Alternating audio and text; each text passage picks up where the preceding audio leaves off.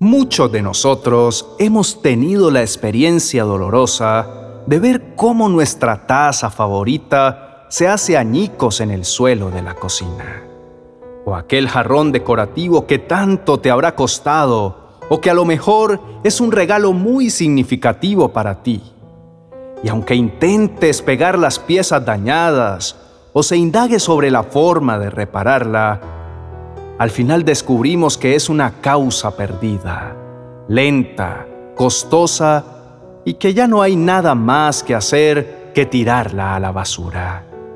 Si bien es cierto, el objetivo de intentar arreglarla es lograr que quede lo más perfecta posible y que no se note que alguna vez se dañó. Pues si hay una solución que de pronto no esté a nuestro alcance, pero que la hay, y es que existe una tradición japonesa de 400 años que consiste en reparar la porcelana rota con oro. Esta técnica de reparación se llama kintsugi, que se traduce como carpintería dorada. En esta técnica japonesa se utiliza una laca especial mezclada con oro, plata o platino, para reparar el objeto dañado donde en vez de ocultar el deterioro causado, resalta lo que se ha logrado en el momento de ser restaurada. Esta artesanal forma de reparación celebra la ruptura como parte de la historia del objeto y no como el final de la historia. Más que una simple técnica kintsugi, es una consecuencia de la filosofía de Wabi Sabi, una creencia en la belleza de las imperfecciones. Según nos cuenta la leyenda, este arte fue inventado cuando un gobernante de Japón de esa época rompió su tazón de té favorito y lo envió a China para su recuperación. El recipiente fue devuelto a su dueño ya arreglado, pero unido con grapas metálicas y de mala apariencia. Lo ordinario de la reparación estimuló al artesano japonés a encontrar una solución para restaurar ese tipo de piezas, pero de una manera más elegante. Fue así como kintsugi surgió como una forma no solo de arreglar un objeto roto, sino de transformarlo en algo hermoso. Actualmente existen muchos artesanos y artistas alrededor del mundo que emplean esta técnica artesanal para recuperar todos aquellos recipientes que sus dueños quieren rescatar, porque para ellos son de valor.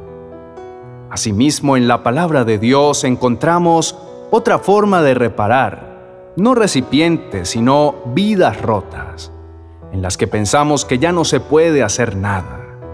Isaías capítulo 64, verso 8 nos refiere, Dios, tú eres nuestro Padre, nosotros somos el barro y tú eres el alfarero, tú eres nuestro Creador.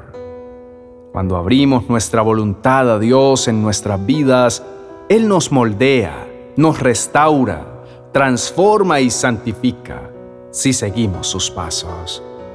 Dios le dijo a su profeta que fuera a la casa del alfarero, que lo observara cómo trabajaba, porque allí le hablaría.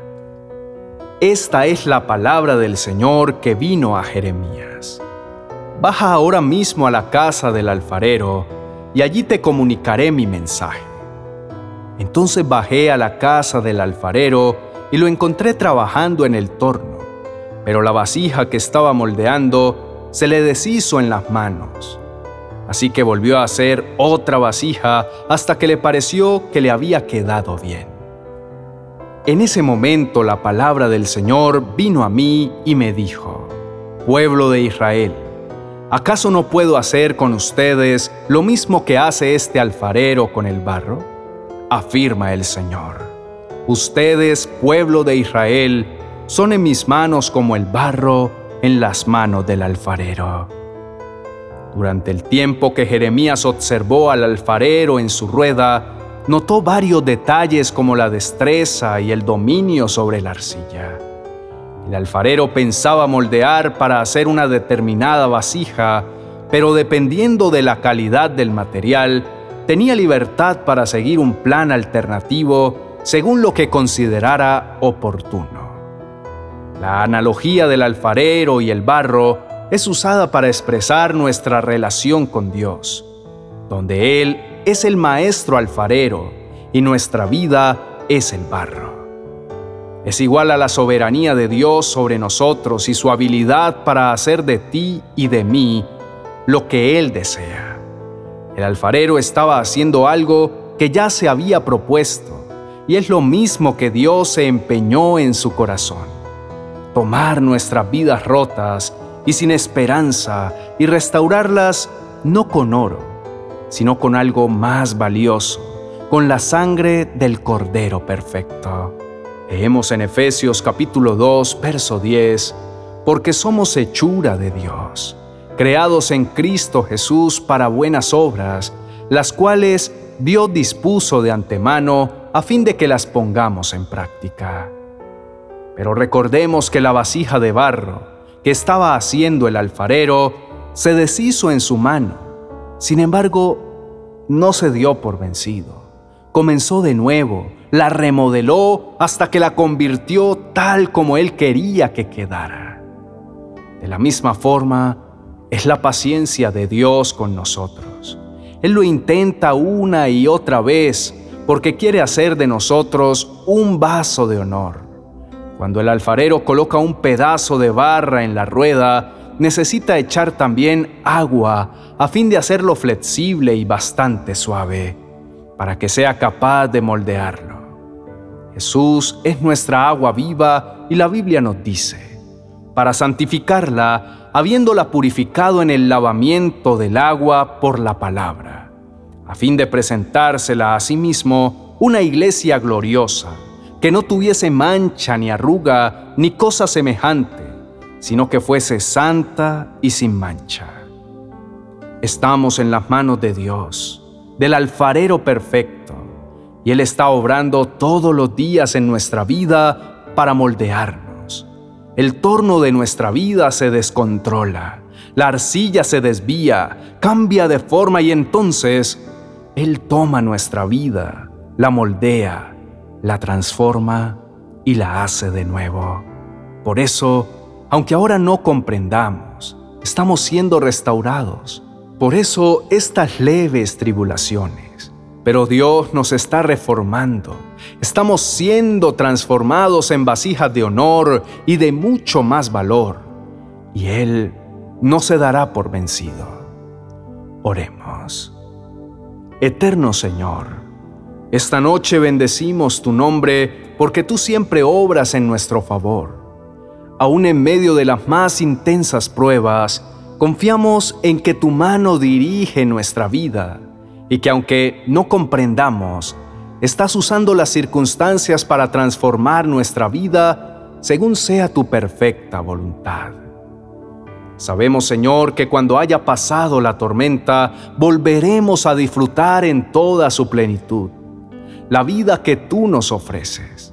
Danos, Señor, la gracia de movernos siempre en esta convicción, de manera que en tiempos difíciles o tiempos apacibles podamos declarar, bendito sea el nombre de mi Señor.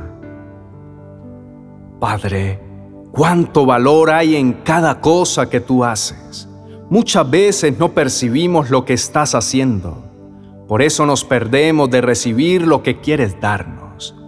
En 2 de Corintios capítulo 3, verso 18, Pablo dice: Porque el Señor y el Espíritu son uno mismo y donde está el Espíritu del Señor, hay libertad.